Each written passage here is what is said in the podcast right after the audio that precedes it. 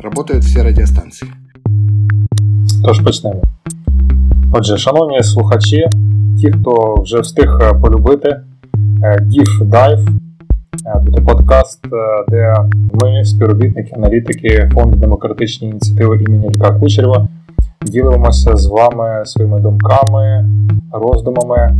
А в даному разі я, Петро Борковський і Тарас Жовтенко, вкотре в чергове спробуємо подивитися на серйозні речі, Е, пояснити прості е, речі складними словами, а складні події простими, але не спрощеними. Отже, вітаю тебе, Тарасе. Привіт, привіт, Петре, привіт всім слухачам. Е, зараз у нас на годиннику 9.46 і 22 червня 2023 року. Хочу зразу розкрити велику таємницю на самому початку, дуже велику таємницю про себе і про Тараса. Ми, на жаль, належимо, на жаль, чи на щастя, належимо до того покоління людей, для яких 22 червня е, тривалий час нашого свідомого життя е, було мало символічне, навіть сакральне значення. Це для людей, які не просто народилися у е, радянську добу, але й пішли в школу і вчилися в радянський в радянський час, 22 червня. Це було такою датою, яка позначала ну, певний злам Тобто асоціювалося це е, з піснею, як виявилося, яка е, була вкрадена у січових стрільців. Так, це з'ясувалося вже за багато років, коли ми були, да? про вставай страна огромна. От, Зі словами диктора Лівітана, от, е, чомусь здавалося, що це нормальне російське радянське прізвище, потім з'ясувалося, що це насправді єврейське. От, І цей факт, до речі, приховувався в радянський час, але тим не менше, зі словами Лівітана, про те, що е, віроломно, несподівано, ровно в 4 утра підступно е, е, німецько-фашистські загарбники напали на е, мир на пашущий е, радянський сталінський тракт. Так, е, я це кажу до того, щоб е, сказати, що сьогодні ми не будемо говорити про Радянський Союз, про Росію. А більше поговоримо про події, які е, справжні події, так, е, без прикрас, е, без міфів, які зараз формують світовий порядок денний. Ти вибач мене за такий вступ, Тараса. Про що я хотів сьогодні, думаю, які теми порушити, як мені видається, важливими. Ну, Хочу почати з державного візиту прем'єр-міністра Нарендра Моді у Сполучені Штати. І з тих заяв перших, е, з його прийому, е, з того, що він говорив, з того, що говорив Байден, це вже потрапило в пресу. А візит відбувається зараз у ці години, так за океаном. Е, ну, схоже на те, що Сполучені Штати, які от на саміті Великої Сімки заявили, що вони будуть переорієнтовувати свою економіку, зменшити залежність від Китаю. І те, що раніше вироблялося в Китаї, е, напевно, в мене така підозра, що буде вироблятися в Індії.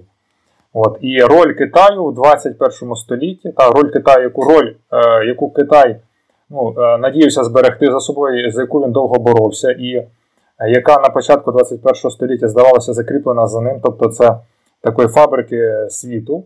Напевно, ця роль вона не швидко, але поступово впевнено і, мені здається, незворотно перейде до Індії е, з усіма наслідками економічними і геополітичними, геополітичними в першу чергу е, для самого Китаю і для тих союзників, яких він зараз підтримує. Мова йде про Північну Корею, про Іран і, звісно, про нашого ворога, про Росію.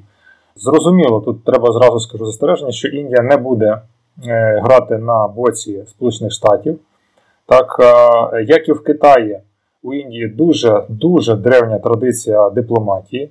Ми пам'ятаємо, що Ден Сеопін, коли його запитали про французьку революцію, сказав, що це стало, що це занадто свіжа подія, щоб робити якісь висновки так, в кінці 18 століття.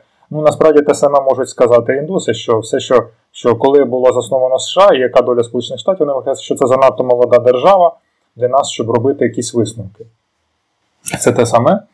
А, І е, підводячи до цього, знову ж таки, що ми бачимо, що формується ось цей глобальний альянс. Індія в ньому буде грати самостійну роль, так, партнера. але партнера більш надійного, ніж Китай, бо Індія за своєю дипломатією і за своїм внутрішнім устроєм не претендує на жодну гегемонію. Так, Вона більше сконцентрована на своїх власних питаннях, на своєму власному розвитку, е, доволі самодостатня держава. Єдина проблема, яка є е, у Індії, це сусід, тобто Пакистан. От, Але це теж проблема. Тут треба сказати, вона створена колоніальним минулим, створена унаслідок британського колоніального панування. Е, і, е, ну, в принципі, вона вирішується. Більше того, як мені здається, що е, демократична Індія, тим більше, якщо вона поставить собі за мету от, розбудовувати такий глобальний альянс зі Сполученими Штатами, стати цією фабрикою світу замість Китаю, забрати в нього цю роль, вона не буде зацікавлена у жодній конфронтації.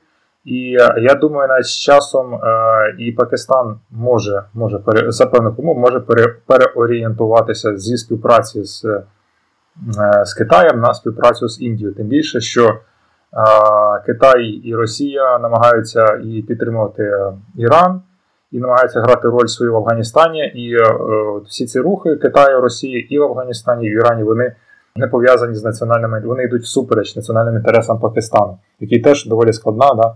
і багато, багатоетнічна країна зі своїми внутрішніми труднощами. Ну, це початок здалеку. Яке це значення для нас має, так, для України? Однаково, що ми бачимо, що Індія закуповує е, нафту в Китаю. Так? А от е, Індія була до 24 лютого 2020 року, 2022 року головним споживачем російського збройного експорту. А, от, Але війна вплинула, е, напад Росії вплинув, а особливо наслідки цього нападу, коли Індія побачила, чого справді варта російська зброя, так, у зіткненні е, зі зброєю західною, з американською, з німецькою, з французькою і так далі. І так далі. І те, що відбувається, так, тобто Індія буде виконувати роль цієї габрики світу, а з іншого боку, вона буде переводити всі свої збройні сили з цих старих радянських російських зразків на західні зразки. І в підсумку, як мені здається, ну це поставить хрест на ну, жирний такий хрест на російській оборонній промисловості, бо все-таки втрачати ці великі кошти, які йшли від Індії, ну, це означає, що ніякого розвитку не буде. І Росія потрапляє в ще більшу залежність від Китаю. а китайці захочуть вже викупити не просто продукцію, вони будуть е, вимагати із росіян викуповувати всі інтелектуальні права і всі схеми і так далі. і так далі. Ну і в принципі це означає, що Росія втрачатиме позиції у Південній Азії і Центральній Азії. Ось так як я бачу цей розвиток подій. Тобто сьогодні е, цей візит, е, я кажу, матиме такі доволі далекосяжні е, наслідки. Давай тепер давай Тарасе, ти, бо я довго вже розповідав про речі, які трохи далекі від нашого порядку денного. Ні, ні, навпаки, ти, ти, ти, ти, як завжди, дуже гарно мене доповнив. Ти дав е, такий дуже хороший фон, дуже хороше тло, на на основі якого можна вже далі рухатися і е, роздумувати про те, е, яке це має значення насправді для е, України, яке це має значення для е, тої війни визвольної, яку ми ведемо проти е, російського згарбницького вторгнення. Ну і зрештою, як це вплине в принципі на майбутню світову безпекову і політичну архітектуру, тому що ну якби це справді речі, які те, що ми бачимо зараз, те, що ми зараз обговорюємо, так от практично як кажуть в режимі онлайн, це все моменти, які будуть кожен на як кажуть в своєму напрямку, кожен в своєму вузькому коридорі, але це як мозаїка, це формування майбутньої архітектури світу, та поствоєнної з врахуванням всіх абсолютно моментів, да, які, е, е, ну, як кажуть, сторони будуть вважати важливими от в цьому, в цій всій ситуації. Дивися, один момент, який там переб'ю тебе, вибач, е, забув дуже важливий момент. Путін 20 років обіцяв зробити Індію постійним членом Ради безпеки ООН. І знаєш, коли от ми порушуємо цю тему про те, що Росія не повинна, вона займає не своє місце в Раді безпеки ООН, так, то тут виникає питання, хто ж буде замість Росії? Ну хто як не Індія? Тобто я кажу, що е, е, і тут ми можемо зіграти цікаву гру з Індією і Сполученими Штатами, що е, нічого страшного, ну, одна ядерна держава, держава Парія, вона втратить місце, але на її місце займе інша гідна теж ядерна і найбільша держава, найбільша демократія світу. Чим не хороша рокіровка і не підтвердження ну, глобального впливу Індії. До речі, можна використати той самий радянський прецедент. Там же не було ніякої процедури, там просто були офіційні листи. А, Просимо вважати, значить, е, місце і е, ну, якби е, кімнатку, да, де раніше висіла вивіска СССР. От, Просимо вважати тепер це Російською Федерацією. Ну, якби ми там, якби, ну, люди майже в принципі теж не поміняються. Ну то тут якби теж можна сказати, що давайте ми просто перечепимо вивіску, да, там де зараз РФ повісимо. Якби якби назву Індія, і ну, будуть індійські дипломати з приємними обличчями і з конструктивною позицією, і вже не буде цих комарів, е, ну і всього іншого, там, що е, що задвігає Рашка. От, Тут же ж е, дивися, тут тут, тут така штука. Зараз ще, от я, до речі, ти дуже класно нагадав про Радбез. А Штати ж перед цим виступили з ініціативою, що треба Радбез реформувати, але Штати там трошки інша інша історія. Вони заходять з іншого боку, вони кажуть, що типу треба його розширити. Ну, Тобто, це Е, очевидно, це відповідь на те, про що ти кажеш. Тобто адміністрація Байдена вона теж дуже гарно слідкувала за тим, що Кремль обіцяв е, Індії, так і ну якби тепер от вони кажуть, ну ми вам можемо дати те саме, тільки більш реалістично, да, ніж оці, от, які розказували 20 років, там ну що що ми ми вас зробимо там. Да, це таке в, в рамках вже несерйозної аналітики, якщо пам'ятаєш. На початку 90-х було дуже багато версій там про те, що українці це спадкоємці Аріїв, а от тепер мож, тепер ці люди скажуть: ну от, е, нарешті справжні арії, наші е, наші родичі зайняли місце, вигнали не аріїв заради ООН, е, заради безпеки ООН. Ну це так, я в якості жарту. Да? Тобто навіть прихильники таких от е, специфічних е, теорій да, походження різних націй і їхніх зв'язків е, будуть задоволені таким поворотом подій. Так, 100%. Ну і тут, якби повертаючись до безпосередньо цього візиту, да, якби що він що він несе з собою, так, е, що він, про що він свідчить. Мені здається, що ну, якби це в середньо і довгостроковій перспективі це е, точно те, про що ти кажеш. Тобто, ну, Китай будуть е, позбавляти ось цього статусу мастерська міра, як там вони там люблять себе називати. так, І ну, зрозуміло, що якби відповідно е, відповідного потенціалу виробничого і ресурсів для того, щоб це все виробляти, ну, зрештою, достатньо. Так? Тобто Китай в цьому плані абсолютно не унікальний, якщо там от, ну, брати взагалі ось цей е, е, великий південь загалом. Так? От, е, Тому. Тому, в принципі, ну якби мені здається, що зараз адміністрація Байдена поки що переслідує, ну якби маючи в себе от в стратегічно ось цю довгострокову перспективу. Е, На сьогодні адміністрація Байдена переслідує ще в тому числі певні там от такі от тактичні цілі. А, І це якраз от до цих цілей входить показати Китаю, що він не безальтернативний як е, ну, от якби головний е, виробник значить, от, е, сучасних технологій там в пристроїв і так далі. І головна, головний критерій того, що Китай може зберегти в подальшому цей статус, трошки, можливо, потіснившись. Та? Ну, Бо зрозуміло, що ну, Китаю вже не дозволять таку монополію в цій сфері, яка була от перед цим. Та? Тобто спочатку цю монополію похитнув ковід, от, а тепер, зрештою, ця війна цю монополію знищить, я так думаю. Тобто Китай вже не буде настільки, от як кажуть, е, ну, безальтернативною версією та, от якби цієї майстерні. І е, тому мені здається, що.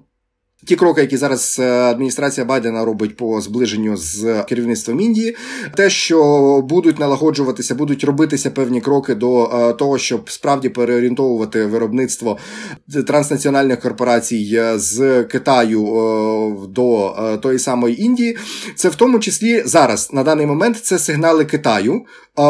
Будьте більш адекватними, давайте грати разом з нами в от в цій партії, так? Протистояння агресії Російської Федерації, і тоді Китай може зберегти за собою е, певний, певну частку впливу от в цих світових е, глобальних виробничих процесах. Ну і зрештою е, продовжувати претендувати на те, що претендує товариш Сі, да? тобто роль регіонального лідера, от, яка зав'язана в тому числі на спроможність Китаю мати фінанси для того, щоб спонсорувати там от якби своїх союзників, так, ну, про яких ти теж казав. От. І закінчуючи тим, що якби, ну, це виробництво, воно теж, крім суто економічних цих е, е, складових воно ще дає певний політичний вплив. От І Китаю просто зараз дають зрозуміти, що ну, треба, як кажуть, зайняти більш рішучу і е, ну, більш таку от прозахідну позицію по відношенню до Росії, так, і до того, що можна росіянам давати, а що не можна, да? як їх можна підтримувати, як їх не можна. І тоді все буде добре. Да? Тобто ну, не заберуть в Китаю якби, от, цей цей момент, да, який пов'язаний з виробництвом. От. Е, І це певний стимул для товариша Сі подумати, от, тому що ну, якби він е, багато в чому він він залежний від від цих моментів. Ми е, всі е, ну, в експертному середовищі ми точно якби в цьому орієнтуємося, так, але я думаю, наші слухачі вони теж е, багато зустрічали е, таких от аналітичних е, статей, де які стосуються внутрішньоекономічної ситуації в Китаї, і там прогнози дуже нехороші для Пекіна. Тобто китайській економіці дають ще там буквально 3-8 років. Так? От, ну, Це такий зараз така вилка через війну, через те все, що якби відбувається, так? там з енергоресурсами, з усім іншим.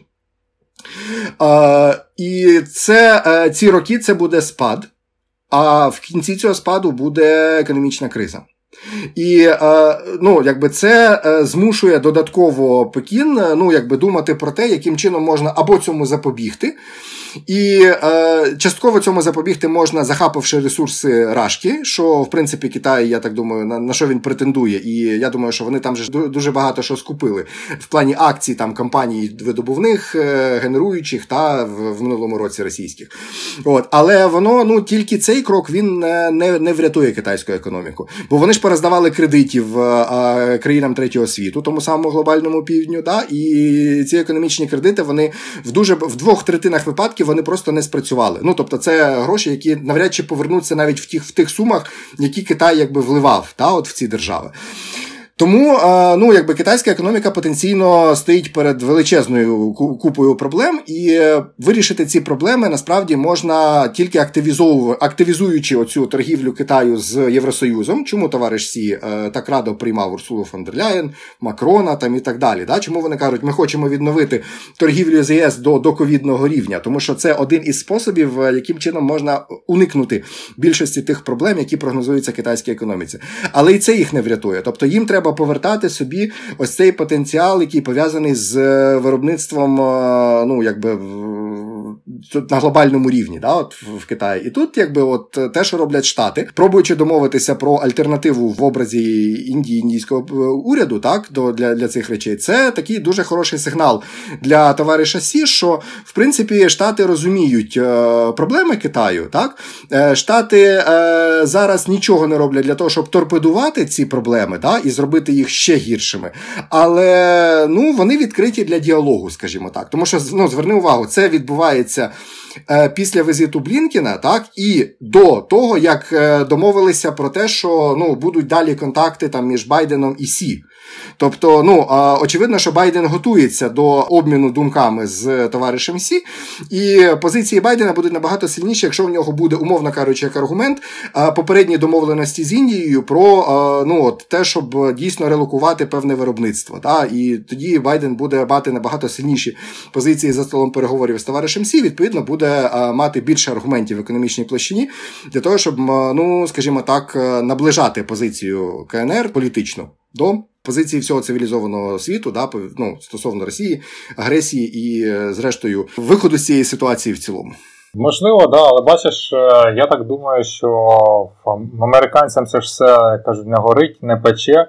Да, Вони можуть е, вони можуть собі це дозволити там от після 24-го року і далі.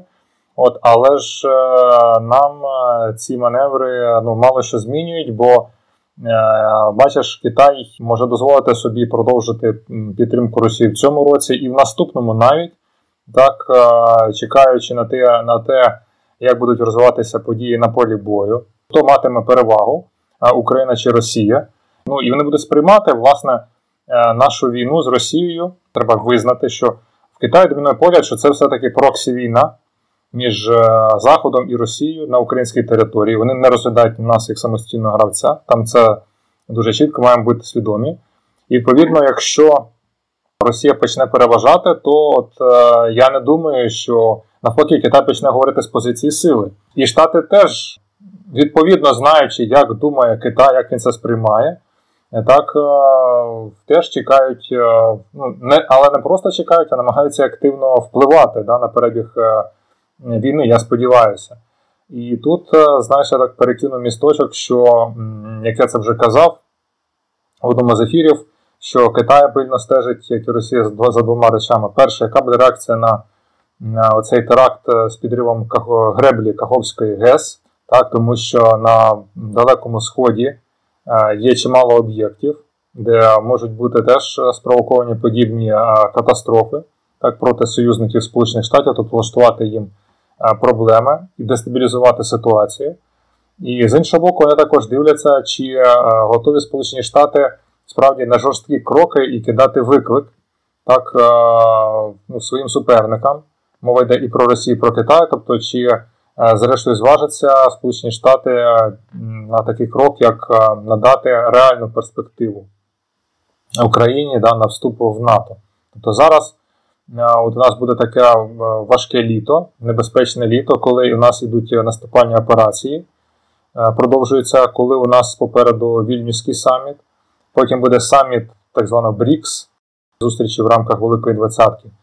Е, ну, важко повірити, що ми дожили до того часу, коли ситуація в нас на полі бою за цією ситуацією стежить так багато великих гравців, і е, рішення, які вони довгострокові рішення, які будуть ухвалювати, вони е, ну, змушені чекати на так, на вісті з поля бою в Україні.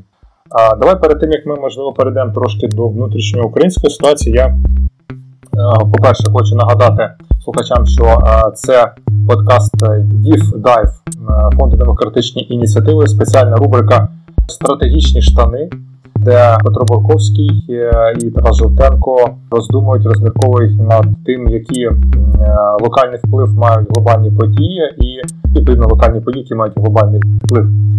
І е, далі, перед тим як перейти, кажу до української проблематики, бо в нас і знову ж таки теракт на Каховський ГЕС і приїзд африканських президентів в Україну.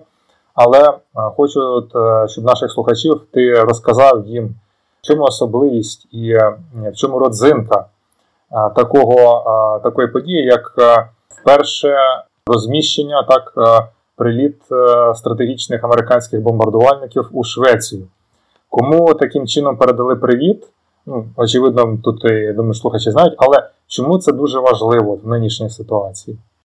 Так, да, справді, це це дуже крута історія. Е, і, в принципі, ну, якби з моєї точки зору, це Демонстрація, ну, зрозуміло, е, якому бункерному діду, да, в е, його е, особистому цьому бункері з екраном насілля, де там йому показують всякі речі, які йому подобаються.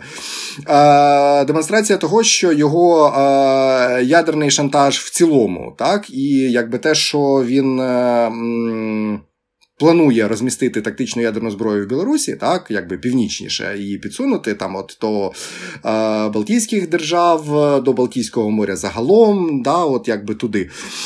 Е, це е, речі, які, по-перше, моніторяться, а по-друге, це речі, які будуть мати прямі наслідки. І е, тут ну, я трошки розширю цю картину, так. Тобто тут Сполучені Штати вони діють системно послідовно ще з літа минулого року, коли почалися оці всі значить, закиди з боку російського керівництва там про те, що там ми можемо бахнути, у нас там аналогів нет, там ну і так далі. Да, Оці всі штуки. От Американці е, спільно зі своїми союзниками по НАТО організували троє військових навчань, які пройшли там от в другій половині 22-го року.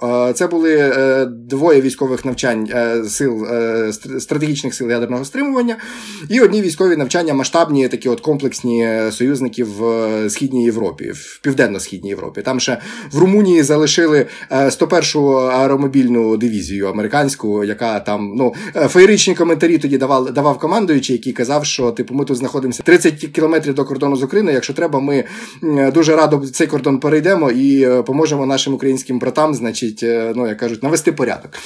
От через що там вибухала вата, значить, і російська пропаганда через ці всі моменти. Але Суть в тому, що е, ці минулорічні кроки американців вони дуже гарно доповнювали і ілюстрували оті політичні попередження, які летіли російському керівництву за оцей ядерний шантаж. Тобто, ну якби росіянам е, дуже так кажуть на пальцях пояснили, що що з ними буде е, у випадку, якщо вони е, спробують е, на практиці реально використати тактичну ядерну зброю. Причому, ну якби там було три сценарії: це е, використання ядерної зброї в на території України, використання ядерної зброї проти країни-члена НАТО і використання ядерної зброї на нейтральній території. Тобто там якби острів Змійний тоді розглядався як один з одна з таких площадок. Ну і в жодному з е, цих сценаріїв для російської держави і російського керівництва нічого хорошого не було. Там навіть персонально Владимиру Владимировичу передавали привіт. Google Maps показав тоді в відкритому доступі всі його бункери з координатами і з дуже гарними якісними супутниковими знімками, ну і так далі. І в цьому році американці продовжують оцю свою дуже добру традицію, тобто в них уже йдуть треті військові навчання, які е, по своїй суті спрямовані на те, щоб, е, ну як кажуть, е, стримувати Росію, контейн да, англійською мовою. В квітні пройшли навчання Global Thunder 23. Це знову чергові навчання стратегічних сил ядерного стримування, тобто це пряма реакція, відпрацювання прямого реагування на ядерну загрозу з боку росіян. Другі навчання, які йдуть зараз, і в рамках цих навчань Б1Б прилетіли на аеродроми до північних союзників НАТО. Це навчання Air Defender 23. 23 це наймасштабніші військово-повітряні навчання, в принципі, от за е, останні десятиліття. Там ну вони нараховують близько 250 а, е, різного типу військових літаків, та які беруть участь в цих навчаннях. Тобто це пряма реакція на от, те, що американці бачать в і союзники в Україні та масштабні бойові дії. І на Балтійському морі зараз проходять військові навчання Балтопс, от які е, ну теж якби в доповнення до цих бомбардувальників, так вони е, ну якби показують, що в принципі, крім політичних попереджень, альянс відпрацьовує на практиці, да, якби те, як це зробити. Тобто, умовно кажучи, ще в минулому році, коли американці якби цю традицію започатковували, там в них Б-52 літали майже до Санкт-Петербурга. От і це теж викликало дуже бурхливу феєричну реакцію на болотах. Да, Там якби все палало і е, все було в диму. От, е, Тому що е, ну, ці Б-52 вони відпрацьовували, вони йшли по курсу ракет ударів е, крилатими ракетами, в тому числі з ядерними боєголовками.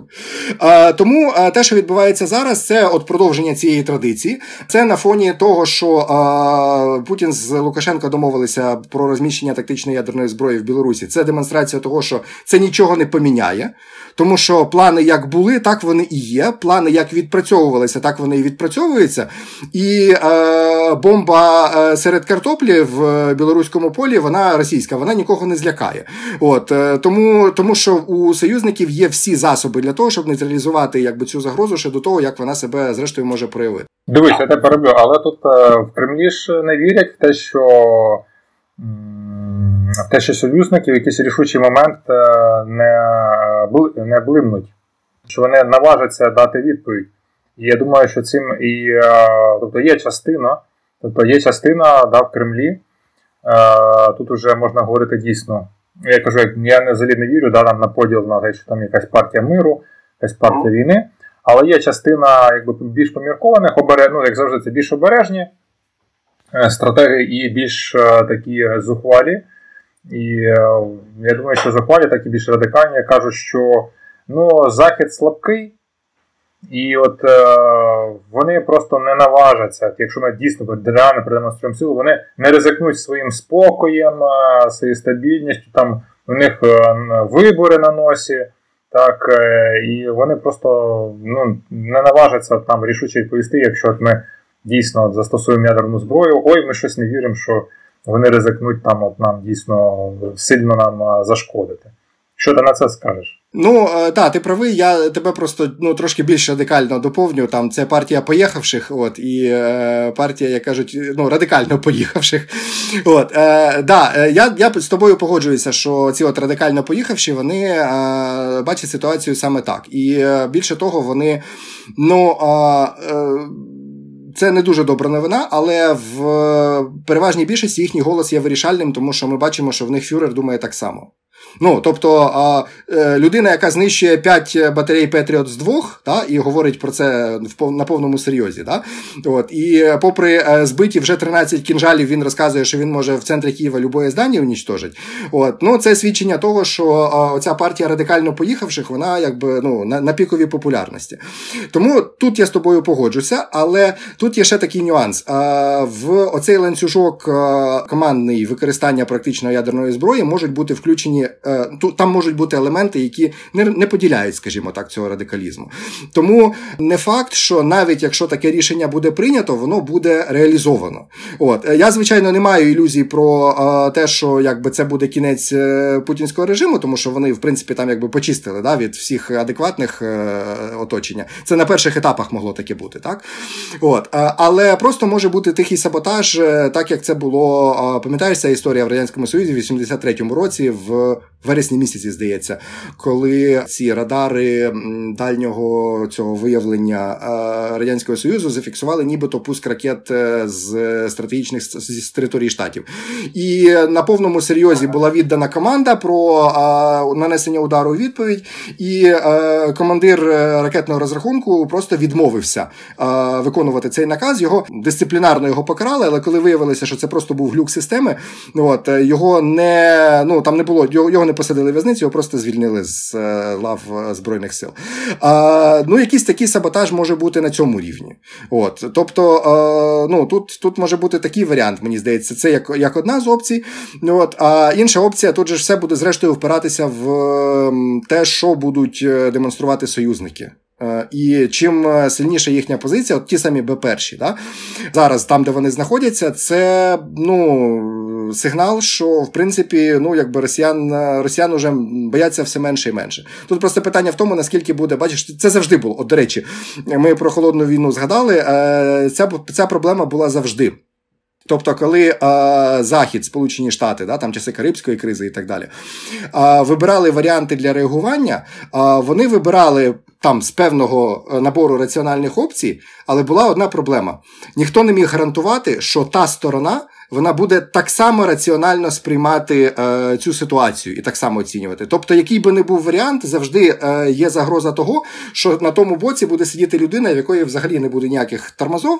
От і е, раціональні наші аргументи вона буде все одно перекручувати по-своєму, які б вони не були. Тобто, ну менш жорсткі, більш жорсткі, і е, це підштовхувало західні еліти до розуміння того, що в ну, в, таку, в такій ситуації е, ну, якби безальтернативною є от, ну, самий, самий такий да, екстремальний варіант розвитку подій. Зрозуміло. Ну, гаразд. Тоді дивись, е, знову ж таки, як я кажу, що росіяни вчинили цей теракт на ГЕС. Е, я вже про це говорив там теж під час одного з ефірів, що це була така теж ну, не хочеться робити комплімент так, російському воєнному керівництву, але це теж е, була гібридна атака. Тобто вона переслідувала дуже е, кілька кілька кілька цілей. Причому дуже я тебе е, доповню конкретних військових і військово-політичних. Це це не був такий просто якийсь е, ну нераціональний акт терору. Да, а це абсолютно продуманий крок. Там інше питання. Я потім тебе доповню ще розкажу. А воно в них трошки реалізовано було не зовсім як так, як воно було задумано, але тим не менше, ну це вже факт, який який відбувся. Да, і тут е, одна з цілей, я кажу, що тестування заходу, так на яка буде яка буде реакція.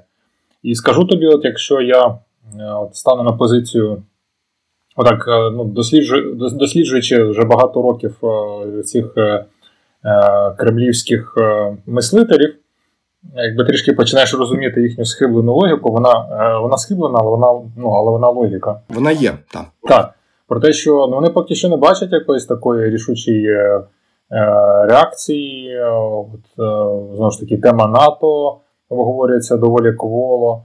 Е, хоча вже йдуть доволі пішли бачив сигнали з е, Парижу, з Франції, так е, з інших столиць, що давайте Дуда сьогодні сказав, що треба це формальне запрошення. Тобто я бачиш да, такий альянс польсько-французький, да, що є таке розуміння, що ну, не можна загравати, не можна точніше так би ставитися безпечно до російських дій, потрібно давати знову ж таки рішучу відповідь. Бо це найкращий спосіб уникнути того найбільш екстремального сценарію. Тобто діяти е, максимально е, максимально сильно для того, щоб уникнути найгіршого сценарію, так не допустити, не дозволити е, там показати, що Захід теж здатний переходити червоні там чи бордові лінії в уяві Путіна і таким чином да, давати вже. Цілком зрозуміло в рамках цієї схибленої логіки, коли хтось переходить червоні і бордові лінії, то в рамках цієї логіки, ну вона навіть в рамках цієї схибленої російської логіки, вона розуміє, вони розуміють, що о, ну так інша сторона теж, якби, е, як вони любять казати, з яйцями і можуть отак от нестандартно е, реагувати і давати адекватну відповідь нам. Тобто треба подумати, чи нам варто цю бійку продовжувати, тим більше, що при всій е, схибленості і неадекватності вони розуміють, що вони слабший гравець у цій сутичці із Заходом. Але ситуація, підкреслюю, розвивається поки що так, що вони не побачили цього Е, адекватного сильного рішення у відповідь на їхню гібридну атаку. Так, ти правий. Е, я тут е, теж тебе доповню трошки по самій е, самому підриву Каховської ГЕС. Так, ну якби взагалі, от цю ситуацію з такої більш воєнно-політичної точки зору спробую розкласти коротенько. От, І потім повернуся до того до цього цього місточка да, між ядерною зброєю і от диверсією на таких промислових об'єктах з такими масштабними наслідками. Насправді росіяни вони поступово таким чином чином піднімають градус цього тесту. Та? Тобто, ну, зрозуміло, що Каховська ГЕС це вода. Так, тобто, ну це руйнівна сила, але дуже локальна, яка навряд чи буде мати якийсь регіональний серйозний фактор впливу. Так? От, Але це тест на шляху до більш серйозного інструменту ЗАЕС які вони в будь-якому випадку будуть використовувати. Зараз е, е, завдяки, ну я не думаю, що це був фактор, який е, ну, вирішальний, але він ну, вплинув на пріоритетність. Крім Запорізької атомної електростанції, в них з'явився з'явилася ще одна опція: це Кримський титан виробництво, яке після підриву Каховської ГЕС там технологічно воно стало дуже небезпечним, тому що йому не вистачає води. І е, воно, ну судячи з усього, воно і так, і так там будуть величезні проблеми. І росіяни, ну розуміючи це, вони десь тиждень тому була інформація, що вони кримський титан уже замінували. І мені здається, що це вони розглядають оцю лінійку техногенних катастроф як теж свого роду шкалу ескалації. Ти знаєш, я додав би, що ще крім ну да, це як аналог хімічної зброї, по суті, да, такі теж гібридний. Але і ще в нас є е, такий теж небезпечний об'єкт. Він розташований. Там, звісно, є міста, Перекоп та Армянськ. Але і ще на території України є і аміакопровід, які вони, до речі, підірвали перед. Так, але але там вітер подув не не, не в той бік, і там перехоплення були дуже дуже кумедні російських військових, які казали, ой, вітер подув не туди. Ну таке, так. Да, да, да. Ну, ну, як завжди ж це буває з хімічною зброєю, це ще німці зрозуміли під час першої війни, що це не все так просто.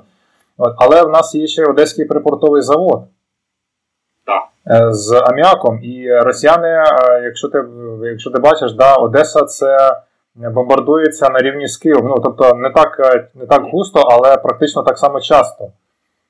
Тобто вони теж Одесу прощупують, і оці от це вибач, хотів просто додати, що є на рівні з Кримським титаном, я з тобою згоден, але є ще й Одеський припортовий. І в обох випадках це ну, Кримський завод це менше, Одеса це більше. Це ж е, ну, закриває тему продовження цього цієї зернової угоди, до яку, до речі, до нас приїжджали е, говорити африканці. Тут я зупинюсь, закінчу свою тему, а ми так від неї потім е, перекидаю місточок уже до нашої останньої теми про африканських президентів. Да, Давай продовжуй, каже про так. От е, да, повертаючись, бачиш, тут ми вже теж вималювали оцю логіку. Тобто, це а, ну вказує на те, що дії Кремля в даному випадку вони абсолютно не спонтанними. Це абсолютно чітка логіка. І якщо брати Каховську ГЕС, то а, росіяни готувалися до а, цього ще на осінь минулого року, тому що вони боялися, що ми на Херсоні не зупинимося. І зупинити нас тоді на південному напрямку в росіян просто не було чим. І тому от в них виникла ця опція. Але ну якби там, якщо дивитися на цей е, на цей теракт з військової точки зору, то а, там все мало піти трошки не так, як воно пішло. Ну, те, що ми побачили, так е, від ранку 6 червня. А, Бо ну, якби е, росіяни, росіяни очевидно планували підірвати не верхню частину греблі, щоб вода там тиждень витікала поступово звідти. Та? А якби вибухівка була закладена от зверху донизу, та, і вибух був би підводним, тобто під ну, під самим фундаментом греблі, це би підняло хвилю як цунамі, та? там висотою десь 6-8 метрів, і ця хвиля вона би просто за кілька годин змила все. А в чому логіка росіян? Зупинити нас в військовому сенсі тоді, восени минулого року, на південному напрямку їм не було чим. І тактичну ядерну зброю вони тоді боялися використати через оці всі пояснення, такі доступні, які Захід їм, як кажуть, транслював.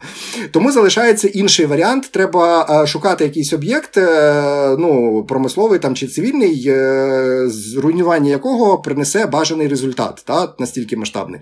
І от вони зупинилися на і він має бути в руках руках е, росіян. І от Каховська ГЕС вона ж попадає просто під усі ці моменти, так і е, росіяни, ну в чому мав бути військовий розрахунок? Росіяни мали дочекатися, поки е, підрозділи ударні збройних сил України, які будуть вели б наступальні операції, якби до той момент, коли вони знаходяться на тій території в зоні, де буде проходити ця хвиля. Вони підривають це все, і за пару годин ця хвиля змиває наші боєздатні підрозділи. Тобто, по-перше, це зупинка нашого контрнаступу, так і по-друге, це просто фізичне знищення знищення боєздатних підрозділів Збройних сил України. Логіка військова терористична, але бездоганна. Тут якби ну нема, нема чого додати. А тепер, ну, оскільки ми тоді зупинилися, то росіяни цю опцію залишили собі в запасі, так би мовити. Так? І от вони її вирішили до неї повернутися в контексті цього контрнаступу. А, ну, Ми ж всі пам'ятаємо, що в них там було три фальстарти цього контрнаступу там перед 4 червня. Вони там його тричі оголошували і тричі там кричали е, отміна. А, Так от е, в них 5 червня ввечері в них була чергова, черговий приступ паніки. Вони там всі почали писати, що танки укропов, значить, колонами двігаються двигаются, и все, их, значит, не остановить. І е, очевидно, що ну, цей підрив це був акт паніки і поспіху. По-перше, вони не дочекалися, поки Збройні сили дійдуть. Ну, бо вони е, вони не не, роз, не могли прорахувати швидкість. Вони ніколи, умовно кажучи, з леопардами в бою не зустрічалися. Вони самі себе обманули. Вони подумали, що йде, йдуть ці танкові колони. Наскільки швидко вони куди можуть дістатися, вони не прорахували, бо просто не було часу. Ти хочеш сказати, що вони думали, що леопарди попливуть через Дніпро в районі Каховки? Єстественно. От. А, Ну, бо нам же ж понтонів, понтонних мостів нам надавали купу. Та? І якби ну, росіяни це теж е, вкладали в свій розрахунок, типу, да? що якби ми будемо а, з підтримкою артилерії, ми будемо форсувати, як казав полковник Хадарьонок у Ольки Скабєєвої, що буде масірований ракетно-авіаційний удар спочатку, да, все небо буде чорне от Storm Shadow, да, а потім підуть е, ну, підуть основні сили. Тобто ну, вони е, дивилися на цю операцію так, як ніби вони би її планували та, в, в цій парадигмі алгоритмі. Ти дивись, а ти знаєш, що за кілька годин до шоу ввечері, 5 червня, вони повідомили, що вони збили е, наш е, су штурмовик, який прикривав е, висадку на вертольоті ДРГ в районі Каховської Каховської греблі. Так. Ну, от якби бачиш, це цей. А, Тобто, ну, вони е, вони дуже сильно перелякалися, та? і вони її підірвали зовсім не так, як вони планували її підірвати. Ну, тобто, це якби е, ну, їхній задум він був реалізований, як завжди, там, ну, через через їхню криворукість і через паніку. Тому що вони ну, е, до ситуації були готові, але до конкретних обставин вони не були готові в той момент.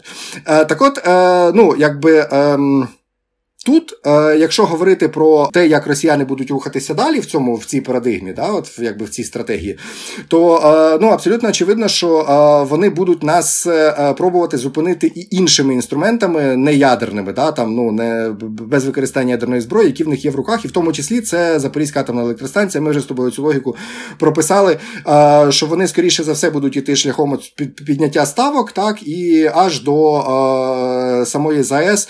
В цьому є ще. До речі, от е, ну ми зараз про військові аспекти поговорили, а я зараз на на фінал от я повернуся до гібридних політичних. Та?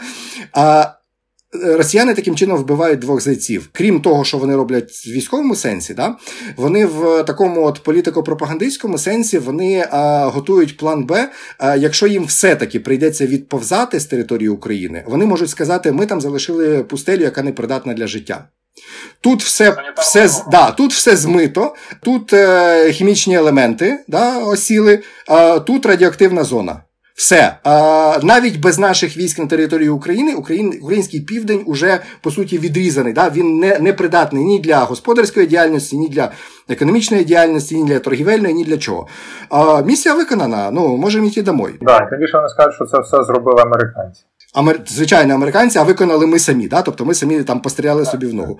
От, е, І е, це е, оце якраз гібридний елемент, який дозволить путінському режиму у випадку чого погодитись на відповзання, але максимально використовуючи цю тактику випаленої землі. Тобто, це в сукупності, підсумовуючи, якби все, що ми сказали, е, насправді ці загрози вони є максимально серйозними і максимально реальними. Тобто, ну, ці сценарії треба пропрацьовувати. Е, я думаю, що на Заході це теж розуміють, тому що Гросі поїхав так терміново сюди. І до росіян а, якраз з огляду на ось це.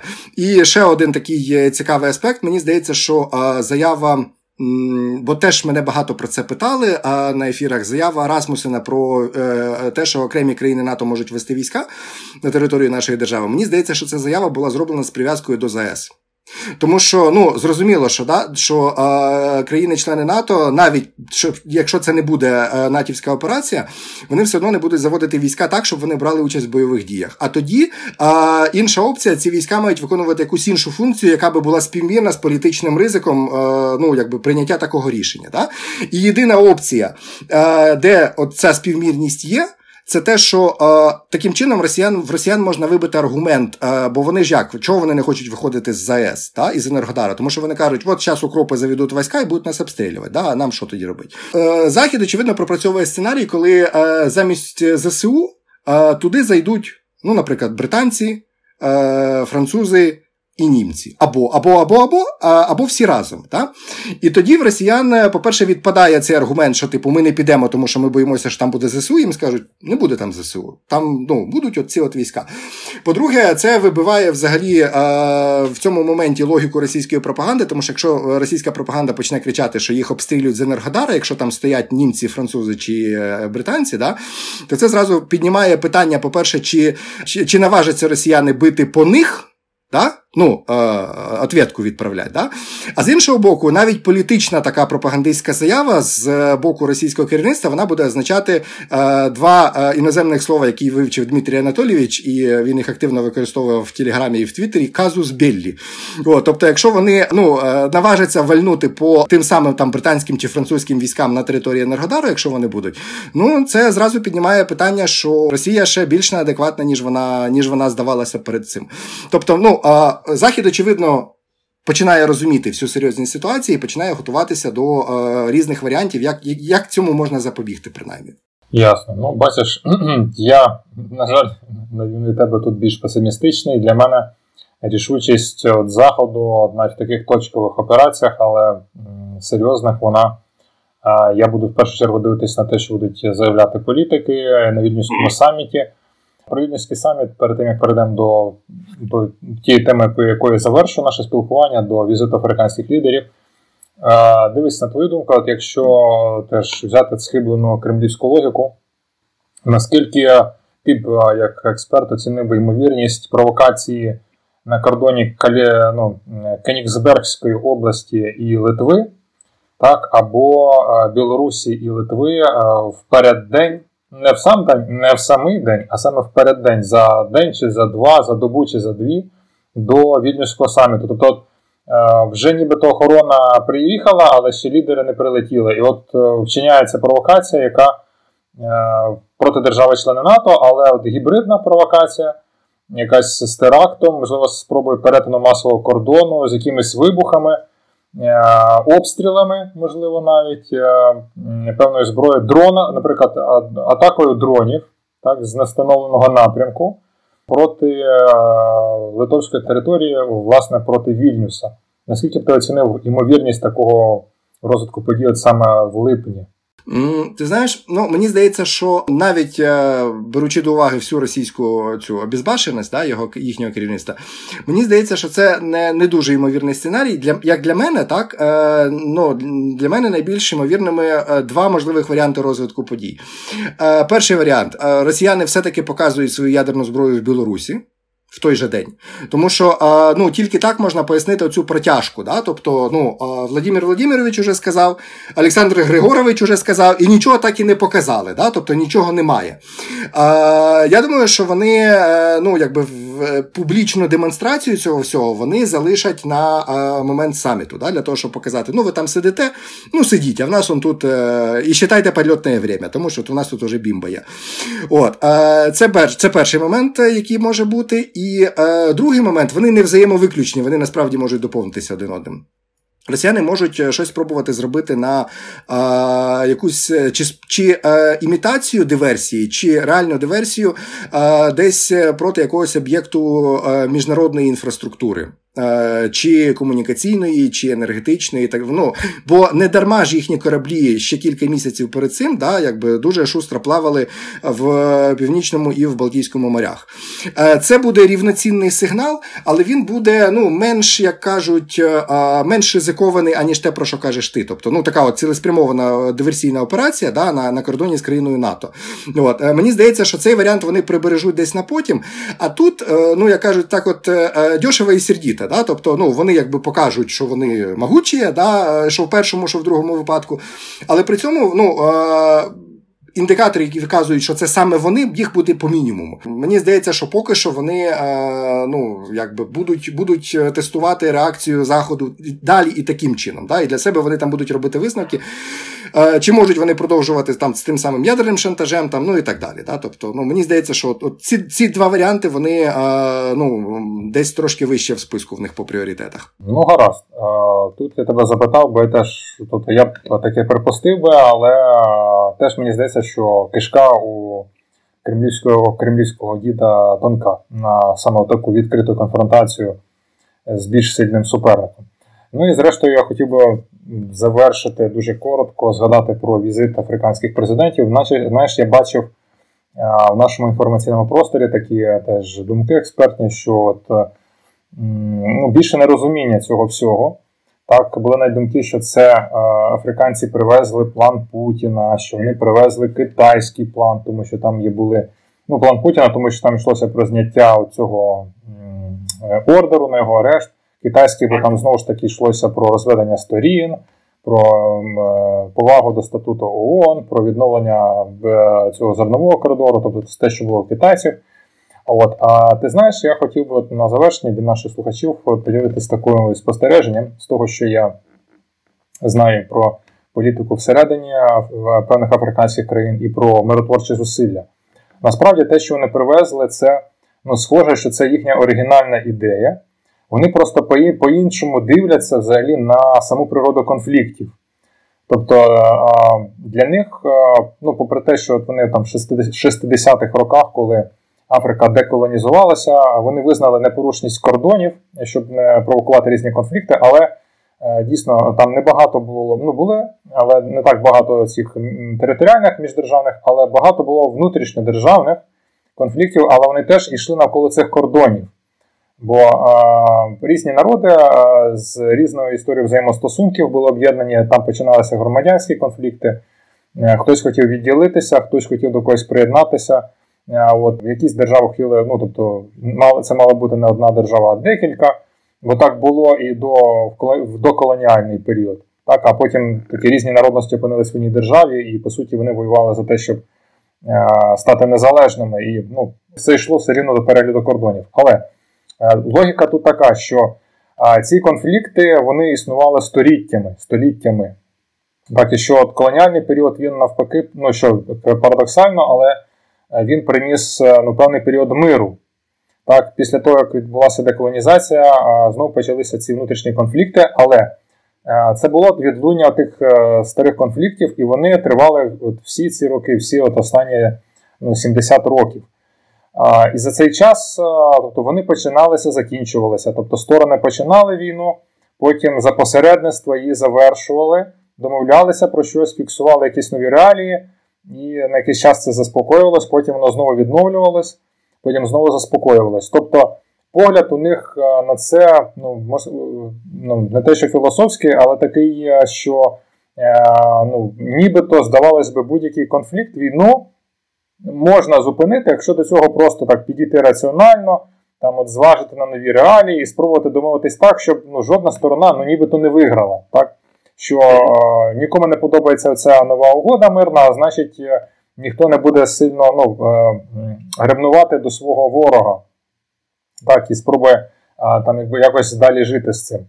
А от е, Вони отак е, замирили нещодавно цей внутрішній ефіопський конфлікт, громадянську війну да, між президентом і тігрейцями.